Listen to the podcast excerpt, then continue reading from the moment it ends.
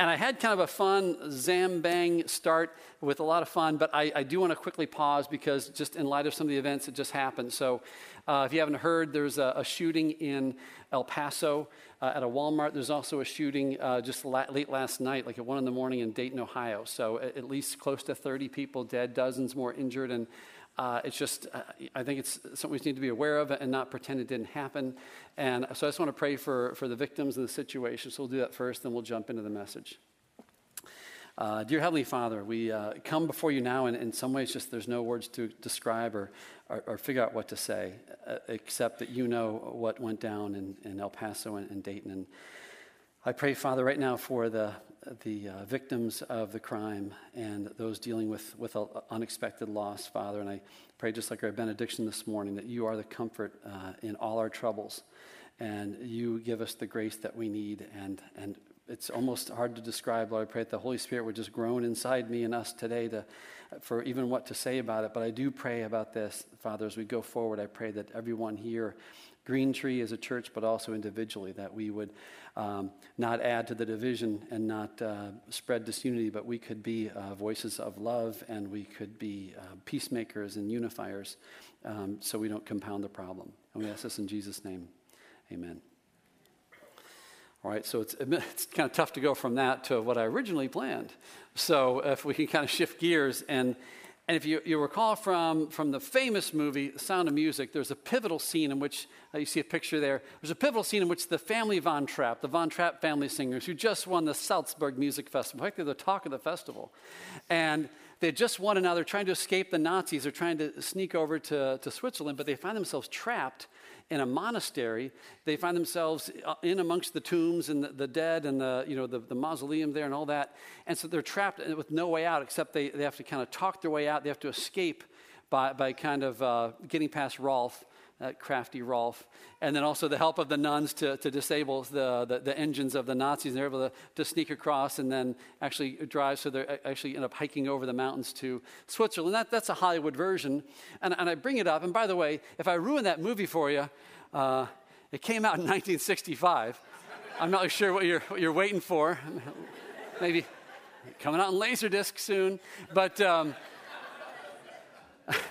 And if you haven't seen Titanic, by the way, the ship sinks. So um, I'm trying to ruin that as well, but I am called up here to speak truth. So uh, that's what I'm going to do. But, but I bring it up. I'm glad we're able to smile because we're going to meet a guy today who himself was very much like the Von Trapps. He was literally trapped almost in amongst the dead, amongst the tombs, and, and an outcast from society. He had no way out. He was a prisoner, he was just captive there. And, and he didn't escape by sweet talking uh, some guards or, or, having help from uh, auto mechanics, help from the nuns. He escaped by an encounter with Jesus Christ, who freed him from his bondage and was able to help him escape. So that's kind of a, the, the, to set us up what we're going to be looking at today. So if you don't mind, if you will open your Bibles, you have one, the good old fashioned Gutenberg style, uh, to Mark 5. Or if you're on more of the fancy phone thing, that's fine too. One thing I ask about the phone is if you don't mind to please uh, certainly turn off the ringer, but also put it on do not disturb because I really mean this. If you're in the middle of, of the sermon and trying to hear what God has to say and what's going on, you know, there's nothing where bloop, all of a sudden, hey, were you watching the Cardinal game? You know, it can kind of really interrupt your vibe. And so I was just preaching just a couple months ago out at our, our sister, our church plant, good old uh, River City out in St. Charles. And I'd just given this admonition to people please read the Bible on your phone, that's fine, but you please do not disturb and kind of turn off, that'd be great. And then, sure enough, right in the middle of a climactic part of a story, I'm preaching, all of a sudden I hear this. And I gotta tell you, if you ever wondered, is it possible to sin while you're preaching? It is, because I was. I got so mad. I was so ticked off. Like, you got to be kidding me. I mean, like, I was, I was just fuming. I, I, said, had I not said anything, okay, fine, but I made it very clear what you're, and please turn it off. And the weirdest part was no one was doing anything. No one was rushing to grab their phone. It just kept ringing. And I look over, and it's, it's in a backpack in the front row, and just, I'm just, I'm, I'm like, what does no one do anything? And then I realized it was my phone. Loser. So, if they ever write a book called Great Moments in Laity Preaching, uh, that will not be a chapter. So, uh, anyway, but you don't mind. I do appreciate that. Now, I want to say before I actually start reading, uh, again, we're doing the season, this season, or our session is all about in need of grace and His grace. And we're looking at how God was graceful to and showed grace to these, uh, the folks, you know, certainly the man in this story. But it's important to know a little geography because the text matters with the context. So, there's a little uh, picture there of the Sea of Galilee. It's, it's, really it's a giant lake, but they call it the Sea of Galilee. And for you, on the western side was the, the Hebrew, the Jewish, the Israel side. That's where the disciples are from. That's where they feel comfortable. It's where their customs are. It's all good. That's their home. That's their home space, right? They take a boat over the other side, and pretty much where that yellow dot is is where scholars think they, they would have landed. It's hard to exactly pinpoint, but they think that's where it was. Now, this is Gentile country. This is different customs, different weird religions, disgusting animals, just the whole thing. The disciples were not feeling comfortable. It was not a good place for them. So, like, why are we even going here, Jesus? But okay, you're in charge. That's kind of what's going on the back of their mind as, as they land here on the eastern shore. And so, just keep that in the back of your mind. And then as I read through this, uh, it's the ESV version. It's a wonderful version, but there's a lot of he's and hims and pronouns. I'm going to go ahead with your permission, and a couple times I'm going to say Jesus instead of he or him, just so we know, hey, who's talking to who? What's happening here? So we'll go ahead and jump in there, and let's look at Mark 5, uh, verses 1 through 20. Of course, if you don't have it, you can certainly read it up behind me. So here we are. They came to the other side of the sea, to the country of the Gerasenes. And when Jesus had stepped out of the boat, Immediately there met him out of the tombs a man with an unclean spirit, also known as highly demon possessed. He lived among the tombs, and no one could bind him anymore, not even with a chain. For he had often been bound with shackles and chains, but he wrenched the chains apart and he broke the shackles in pieces. No one had the strength to, sub- to subdue him. Night and day among the tombs and on the mountains, he was always crying out and cutting himself with stones. And when he saw Jesus from afar, he ran and fell down before him, and crying out with a loud voice, he said, What have you to do with me, Jesus, Son of the Most High? I abjure you by God. And by the way, abjure means to swear an oath against or solemnly reject. So, fun little challenge. Try to use abjure in a sentence today just to try it out. It's really kind of fun. So, uh, special challenge. All right, so I abjure you by God, do not torment me. For Jesus was saying to him, Come out of the man, you unclean spirit. And Jesus asked him, What is your name? He replied, My name is Legion, for we are many. And he begged him earnestly, he begged Jesus earnestly not to send them out of the country. Now a great herd of pigs was feeding there on the hillside. And they begged him, saying, Send us to the pigs, let us enter them. So Jesus gave them permission, and the unclean spirits came out and entered the pigs. And the herd, numbering about 2,000, rushed down the steep bank and into the sea and drowned in the sea. The herdsmen fled and told it in the city and in the country. And the people came to see what it was that had happened. And they came to Jesus and saw the demon possessed man there, the one who had legion, sitting there, clothed in his right mind, and they were afraid. And those who had seen it described to them what had happened to the demon possessed man and to the pigs. And they began to beg Jesus to depart from their region. And he was getting into, as he was getting in the boat, that's Jesus getting in the boat, the man who had been possessed with the demons begged him that he might go with him. And Jesus did not permit him, but said to him, Go home to your friends, tell them how much the Lord has done for you, and how much he has had mercy on you. And he went away and began to proclaim in the Decapolis how, how much Jesus had done for him, and everyone marveled. Let's pray. Dear gracious Heavenly Father, we lift you up as always. You are the maker of all things, you sustain all things. And we ask that, that as mighty and amazing as you are, that, that you be with us this morning and, and help us to focus on what you have to say. That whatever cares or thoughts we have on our minds, whether it's this afternoon, this week, or family, work, whatever it might be, Lord, help us to put those things aside and just for these next few minutes, just really concentrate on what you want to say to us, myself included. And I pray also, Father, that I would not get in the way of what you want to say, that it's my words being said, but it's, it's through your inspiration. And we ask all this in Jesus' name. Amen. All right, so there is so much to unpack in this, this chapter. I mean, there's only 20 verses, but it's just so much to do. I asked Tom for special permission. He did say I could go the full two and a half hours. So, um, like, ah, it's really funny. So I say a joke every time, but it works, right? Until you stop laughing. So, but no, we'll use our usual time. But if, with your permission, I will, instead of talking about there's so much to go into, I can't cover it all well, I'm going to focus on kind of three main areas or three main aspects. We're going to talk about the pigs, the people, and the person, the guy who got changed. So the pigs, uh, the townspeople, and then the person. Before we jump into that, though, I just want to look at a couple things that, that are important to, to keep in mind as we think about this kind of amazing scene. If you had been there, it would have been just awe inspiring to see these pigs go do this uh, swan dive.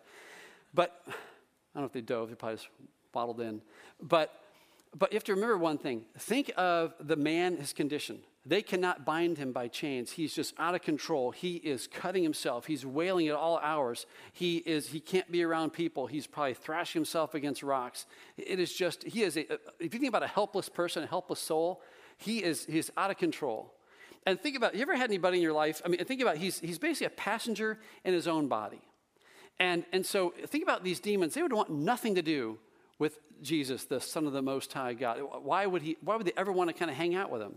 Can you ever think of a time in your life in which you were, there's someone maybe you just didn't get along with very well, or it was kind of like oil and water, and like it wasn't a sworn enemy, but just maybe it just wasn't the best thing. And I'll think back to, for me, from middle school, there was a period when I was bullied, not the bully, but I was on the bullying receiving end by a guy named Steve, of all things.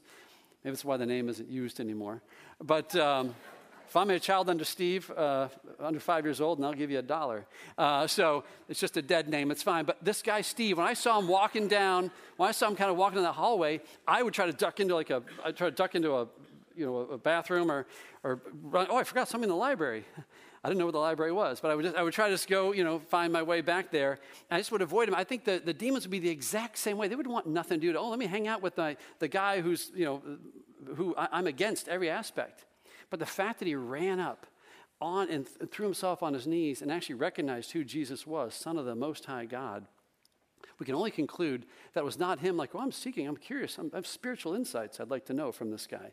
He is completely helpless. God is the one doing the drawing, God is the one attracting him, God is the one pulling him towards himself, and, and, and, and the initiator. God is the one making that happen.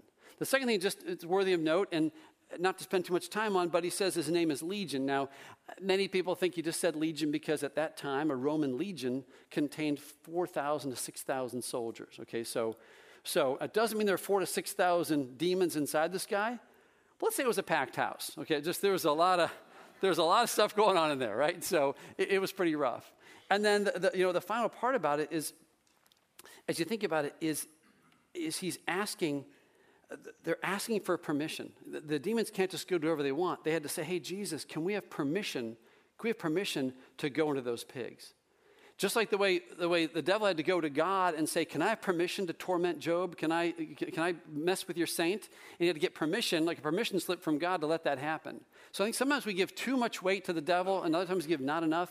You know, there, there is a spiritual realm out there, but remember that God is, is in charge of everything. God's above it all. So there's not stuff happening, oh, you know, it, dang it, the devil did something I didn't want. You know, God is, is fully in charge of the whole thing.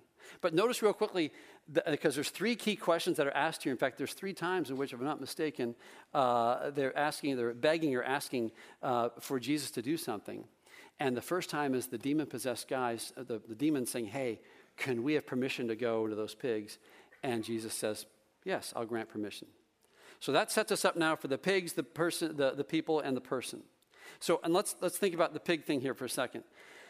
Uh, if you're like me, it, it, seems like that was really unfair to the pigs, right? I mean, what are those pigs doing? They're just like minding their own business. You know, they're, they're doing their thing. Like, what, what, what, what, what harm have we done? But to the disciples, I'm sure they're thinking like, oh, good riddance, because they think these are disgusting animals and like, oh, good, Jesus is cleaning up the place. But for us, you know, and, and by the way, uh, the flash the picture up there, that is where scholars and, and, and uh, archaeologists think there's a good chance that that's the actual hill where the pigs ran down. In fact, so I think it's kind of cool when, when you can look at what the Bible says, when you look at it in modern day and, and, and do the research and find, okay, that was a real place. And so they've been on the hillside and they ran all the way down and went into the water. And of course, overlooked the, the telephone wires, so probably not an accurate portrayal there. I'm just pretty sure the phone had not reached that part of the, the, the, Middle East. Uh, anyway, but at that time. But more importantly, so, so the, but we think about pigs, it's like they're, they're, lovable, right? You think about maybe the pigs in our lives. You think of, you know, from, from literature, you got Wilbur from, from Charlotte's Web. You got Piglet, my daughter's favorite stuffed animal is Piglet. You have Babe from the movie Babe doing all the sheep herding, right? That was very impressive, pretty impressive for a pig. And then, and of course, everyone's favorite, you got Piggly Wiggly, right? So, uh, of course, Porky Pig. But Piggly Wiggly, if you're not aware, it's a, it's a grocery chain in the South.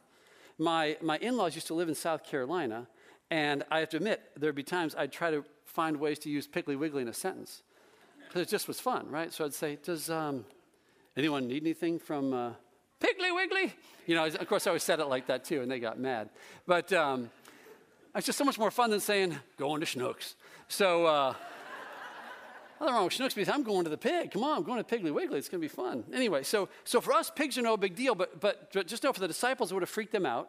But more importantly, as I, in fact, I was thinking about this with my um, Connect group. So quick commercial here, by the way.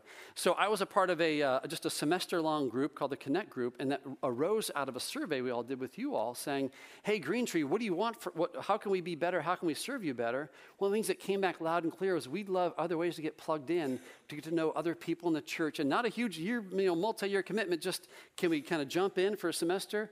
Kind of test the water, and then maybe go another group another time. And so you're going to be getting an invitation pretty soon, just a couple weeks, for the, the upcoming fall round of Connect groups.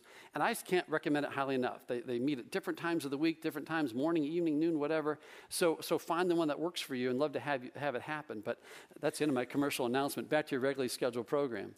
So, but, but our Connect group had this, we had Mark 5, and we were, we were, kind of wrestling with, like, it just seems so unfair. You know, why would, why would this happen? This guy's livelihood, if you're kind of a, uh, if you're kind of a freedom-loving private property person, you know, be, if that was my farm, I'd be kind of ticked off too, right?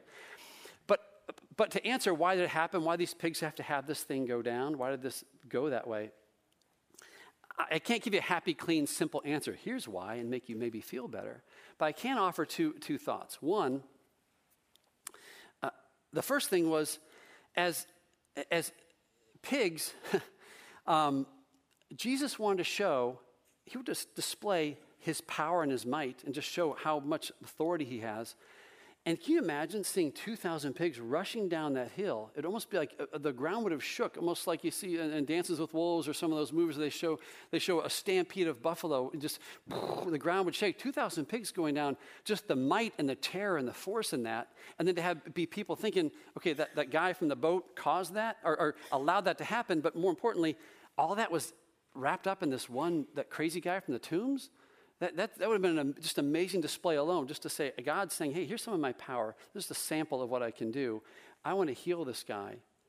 But I also want to show you, that, you know, what was going on in there, and I just kind of let them go with the pig. So that's kind of one thought. But the other one is maybe more important is, is if you remember back from, from your science class, um, the term homeostasis, you know, which, uh, which means basically, I had to look it up, by the way, just to double check. Um, it's an internal stability amongst a variety of elements. Okay, so just these things are here. It's kind of a little bit of equilibrium, it's kind of the homeostasis. Not to be confused, by the way, with the hypostatic union of Christ, which I know Tom and, and, and Daryl are trying to get in a contest, so I'm going to join in. So that's my first mention. You're welcome. All right, so, uh, which I don't know what that is, by the way, but it's not important. So, but I will say this. So Jesus was, is not afraid to upset the apple cart. I mean, Jesus is not afraid to come and, and, and shake things up. He's got to get people's attention. Remember when he cleansed the temple? He didn't walk into the temple and go, hey guys, uh, this whole thing with the money and the changing, I'm not really cool with it. So um, could you kind of stop? No, he's up turning the tables. He's, he's, he's lifting up, he's throwing, he's knocking over the money. He's, he's showing that you will not defile my God's, my, my father's house. This is, not, this is not cool. And same thing here. He's coming into the, so these people, their homeostasis is the, okay, we're doing this pig thing and that's our livelihood and whatever. But he says, I have to get your attention. I gotta, I gotta somehow kind of get through and get you all to, to kind of wake up. And so essentially is upturning their worlds as well. And he's basically, he took away, he took away their pig farm. Now, I, I was thinking about this. Can you imagine one of the herdsmen who had to go in and tell your, tell the boss, you know, what happened? How that been a fun conversation, right? So, how's everything in the fields today? Well, kind of funny. Um, Remember those pigs that you had, have had, have had, were? Um, they're gone. Uh, anyway, what? You know, and it, I, I, don't believe it. He'd have to run out and see for himself what happened. But I think what Jesus is doing here is he's saying to these people, I'm not afraid to upset the homeostasis in your life and what's going on. He's basically saying, I, I want, I want your pig farm. Now, very clearly, Jesus says to us, I want your, if you're going to follow me, I want your mind, body, soul, strength, spirit. I want everything, and I want your pig farm.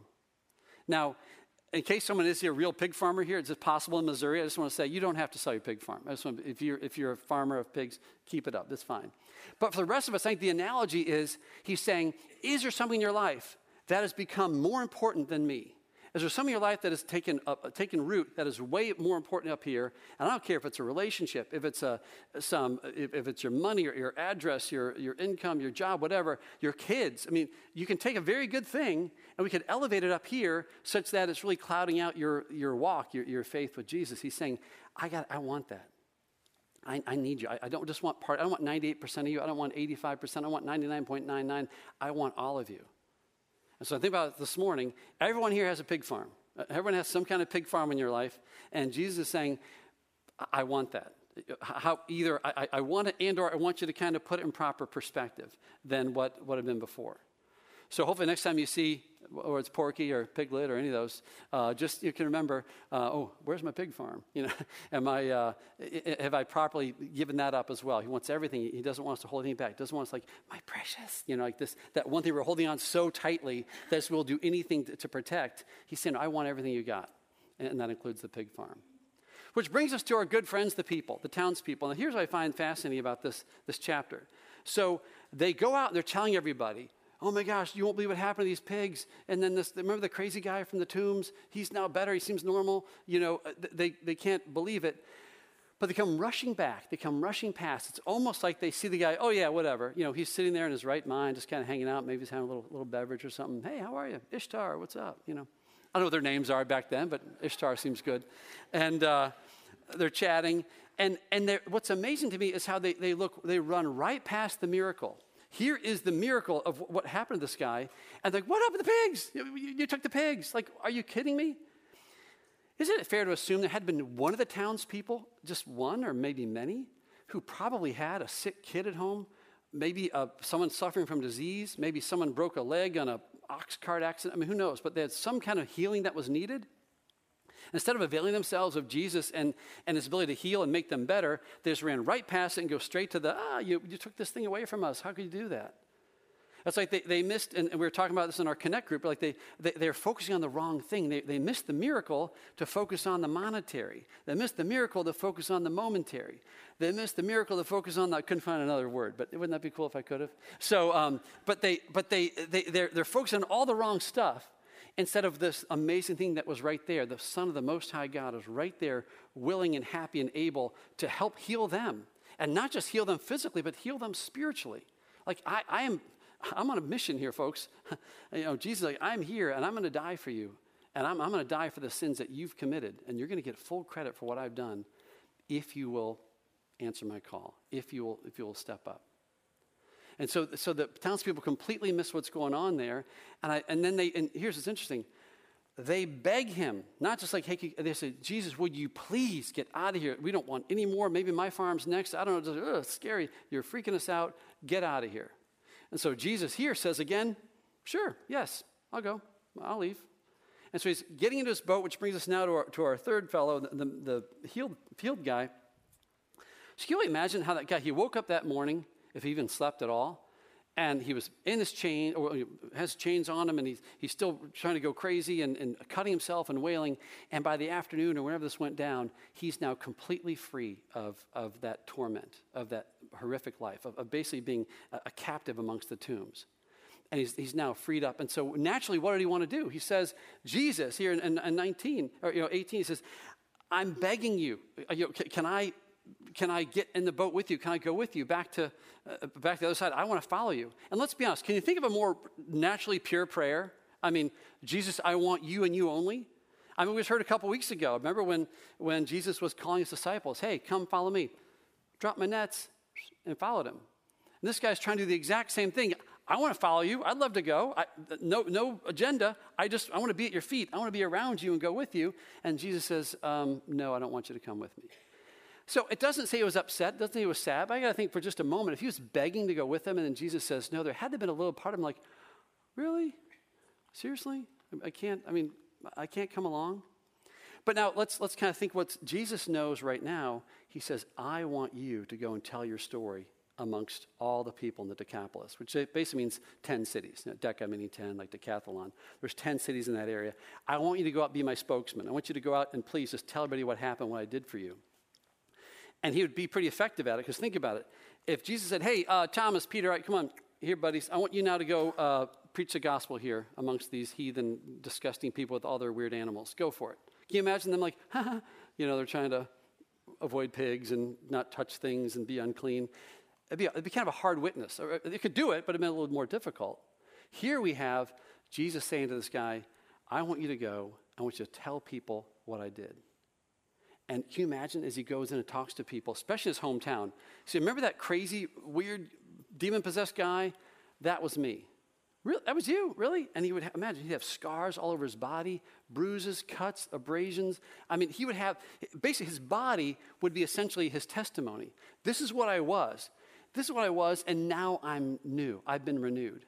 And that's basically the same with us. I mean, we don't wear our scars and our gross stuff on the outside. It's, it's, it's in our hearts, it's in our minds. You know, a lot of the, most of the sin, Jesus was pretty clear, the locus of sin is, is in our hearts. It's not, it's not, it's, the actions are bad, but the whole thing starts in our hearts and they're, they're, they're beyond help, they're beyond repair, except that he draws us to himself. So imagine that witness as he goes out and he says, Hey, I was that guy, and look what Jesus has done for me. It'd be pretty amazing. I think back to when I, I spent a year in France and I, uh, it was very nice. And um, I was got to say that too. But I would get in these conversations with other students, and a lot of times we'd wind up kind of fighting and arguing about Christianity, and it's just tough because I'd feel like I was put in a corner. They'd argue things very craftily of, you know, this part of the Bible doesn't match up with that, and what about this scientific thing here? And they would kind of hit me from all these different angles, and I oftentimes would have good answers, but a lot of times I'd, I'd, I, I got nothing. You know, I, I can't fully answer that. I thought, I wish I went to seminary, you know, but, but you know, I, I, I don't have those answers. And there's nothing wrong. Those are actually good discussions to have. But boy, if I could maybe thought about in us going forward, what they can argue with us is what someone's done for me, what Jesus has done for me. You know, I was, I was living a certain way. I was, had made horrific decisions, things I'm still embarrassed about. I just, yeah, things that are just, I was, a, I was a, you wouldn't like to see my mind, my heart was a cesspool. It was, it was bad. But Jesus came in and completely transformed my life and completely changed it. Now, you can argue all you want over here. You can't say what happened to me didn't happen. Like, you, just can't. I think sometimes for us, we, we, get a little reluctant to want to share our faith, and, and, I, and I get that. But I think, again, nothing wrong with over here the apologetic stuff, and let's do that. But also, whenever possible, say here what's going on. You know, it's, it's interesting when, when I, I kind of have this, this duality of if someone asks me, hey, Steve, you seem like an upbeat, kind of cheery guy, you know, why is that? I'm tempted to want to say, well, I have a safe answer and I have a real answer. The safe answer is I'm just an upbeat kind of, that's my disposition, genetics, whatever. You know, and that's kind of the safe answer. The real answer is I have been forgiven, redeemed, loved, and cherished by Jesus Christ, and my future is secure. That's a reason to smile. You know, I, that's, that's, that's a big driver. You know, so, so I think when, when you think about when Jesus says, I want you to go out, and he wants you to go uh, to, you know, is there, is there whether your neighborhood or work or whatever, and get out there and make it happen. In fact, it's interesting. There was I just read recently that uh, Penn Jillette, one of the two parts of Penn and Teller, you know, the, he, he's an avowed atheist and, and you know very deep thinker. But he said, "Gosh, Christians, if you're not if you're not evangelizing and proselytizing, then how much do you hate the people around you?" You know, he said, if, if, if you found this amazing, awesome answer to the world, if you're not telling people about it, then what's wrong? You know, I thought, out of the mouth of a guy who doesn't like God. I mean, that's pretty insightful. You know, so, so but I use that as a way of encouragement to say, don't always feel like you have the right answer, have to have that full, fully fleshed out thought or idea, but you can say, here's what Jesus has done for me, and this is why I'm different. And people can't argue with that. Which leads me to the, our, our final thought here in wrapping up the first hour. He's really not funny. Okay, so um, is as I'm reminded of the situation. So it doesn't say he was upset, but just for a moment, there had to be a, a, a, moment in that guy's life when he says, Okay, I can't come with you. I want you now to go over here. like, okay, I mean, I'll do it, but like, this is not where I expected to go. I mean, I, I thought I could go with you, okay, but it's, it's not where I planned. I'm reminded of a, uh, a friend of mine. This, is, uh, this guy's name is Adam Kramer, and he is, he's born and raised in New York City, Upper West Side of Manhattan, and he's strong Christian family. Um, in fact, his home church, and he's a believer himself, his home church is Redeemer Presbyterian. So if you know who that is, his head pastor for years was Tim Keller. So it's like, not too shabby. And, and so, what was put on Adam's heart, uh, his desire for, for many, many years, certainly by the time he got to high school, was he wanted to go and serve our country at, at, a, at a military academy. Particularly, he wanted to go to West Point. So he found out all the stuff you have to do to get accepted to West Point, which, just a quick reminder, it's one of the most difficult schools to get into, uh, any of the service academies. It's right up there with, with the Ivies, it's up there with, with Stanford. I mean, it's just super hard.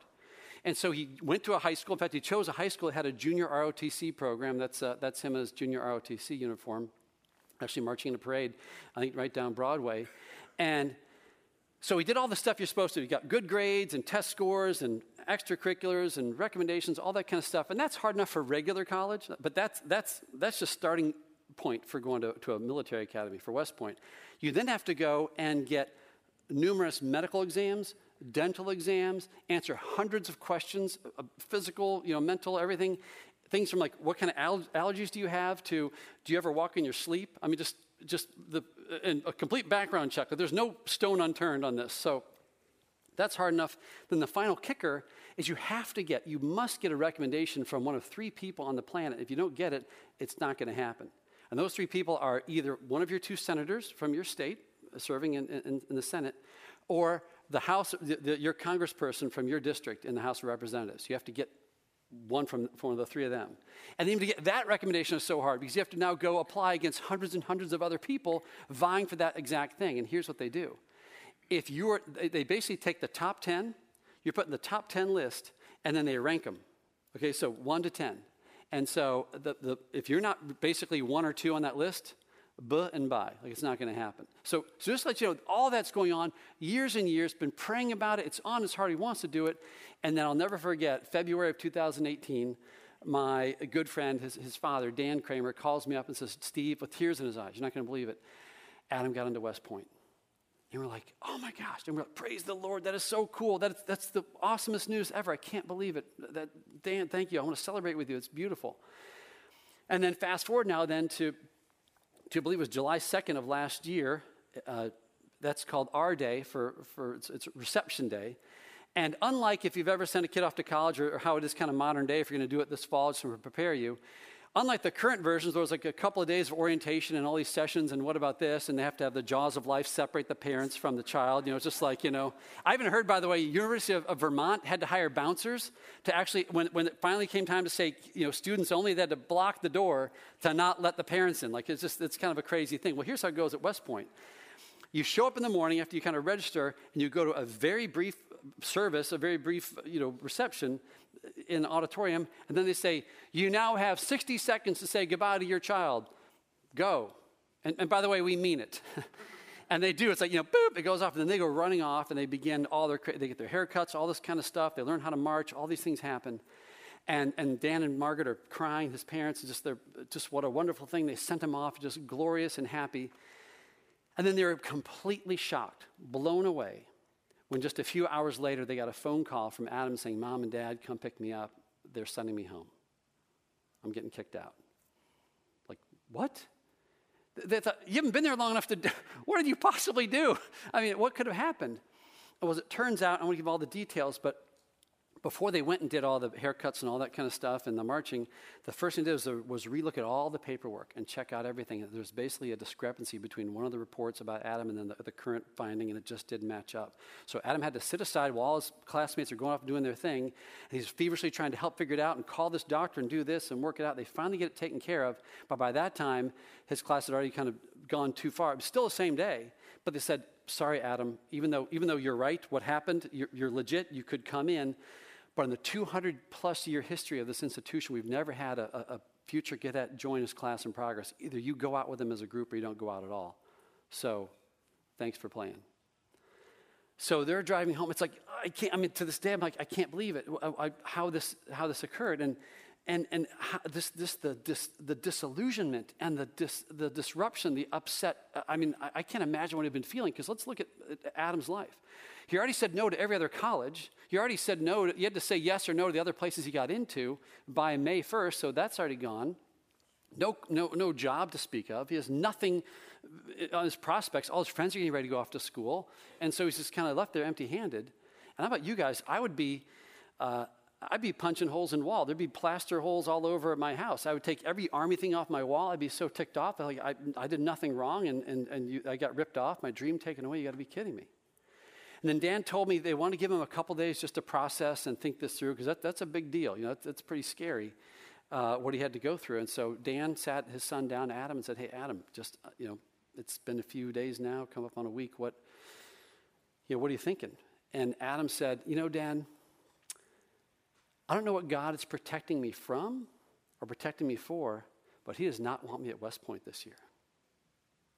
Can you imagine? I don't know what God is protecting me for, protecting me from, but He does not want me at West Point. And so I got to tell you, I've, I have a few more decades on the planet than, than him as an 18 year old, I'd say kid, but an 18 year old man. I, I, can't, I can't even imagine at that age saying, having that. And he, he wasn't just, it wasn't just kind of a, a Pollyanna, he really meant it, you know? And he says, you know, I, I'll, I'll figure something out, you know, God will, that'll happen. And It made me think of how many of us, even here today, maybe right now, or maybe you just came out of one or you're about to enter into one, you're in a place you didn't expect. You're, you're in a, a land, a, a situation, a relationship, uh, whatever's going on. You did not plan for it. This was not on your agenda. This was not something you would have signed up for, but this is where it is. This, this is what you have. And you're, you're kind of like Adam, you're kind of like that guy just for a moment of, wait, I can't go with you, and I have to do this? What? And actually, it reminded me of um, it's in those moments, it's so hard to see, okay, is God even here? Does he even listen? I've been praying all the time. This thing never goes away. I can't believe it. This thing is killing me. What's happening? But it reminds me actually of a lot of you all know that I, I do improv comedy on the side. Maybe you don't, but I do for ComedySportz St. Louis. Thank you very much. Woohoo. ComedySportz, gotta love it. And, and we do this thing before every performance, which is just, I find so freeing and so empowering in that before every performance, all the players will get together kind of in the off stage and we'll, we'll go up and we'll go up and we'll tap each other on the back and say, I got your back. I got your back. I got your back. I got your back. And do the same deal. I got your back. I got your back. I got your back. And what we mean by that is no matter what happens in a scene, no matter what's going on, if someone completely messes up or screws up or they say something wrong or they mess up whatever's going on, I'm not going to leave them, I'm not going to let them hang out to dry. I'm, I'm in it with them. I'm going to come along. I'm going to help rescue them from whatever happened. And same thing.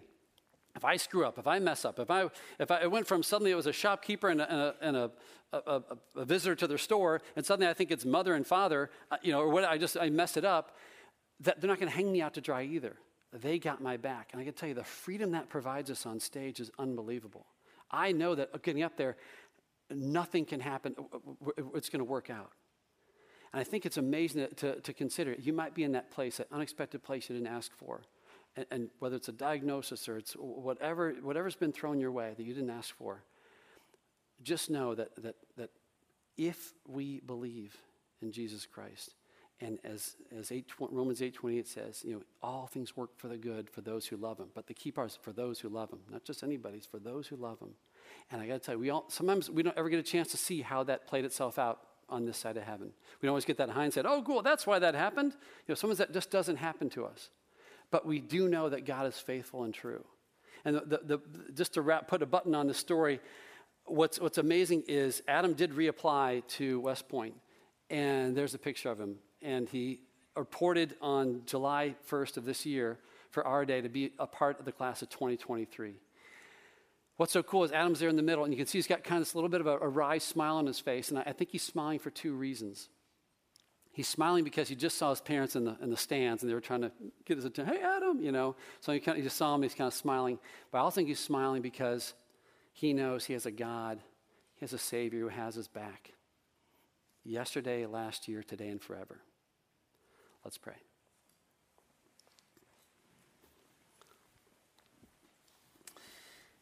Dear Heavenly Father, you are so good and so amazing, and your ways are above our ways. And And, and oftentimes it's not clear why we're in a certain place or why a certain avenue was shut down, Lord. But, but I pray for everyone in here this morning as we think about what happened here with this demon possessed man, that we, as we examine our lives and look at the pig farms in our lives that are kind of crowding you out, or we're looking past the miracle of what you provide, even in small little ways, and we're focused on the things that don't really matter, the things that are fleeting, that will, that will just disappear and vaporize eventually. Lord, I pray that as we think about you and you have our back, no matter what, even when we can't see it, Father, we know that you are there, you're working. And just like you, we said in our call to worship, that you're there to comfort us in, in times of trouble. And Father, I pray that even if, if we're not feeling it this morning, Lord, you help even pray us, help our unbelief Help us where, we, where we're falling short. Help us to see that you do have our, our best in mind and that you love us beyond all things. And we ask this in Jesus' name. Amen.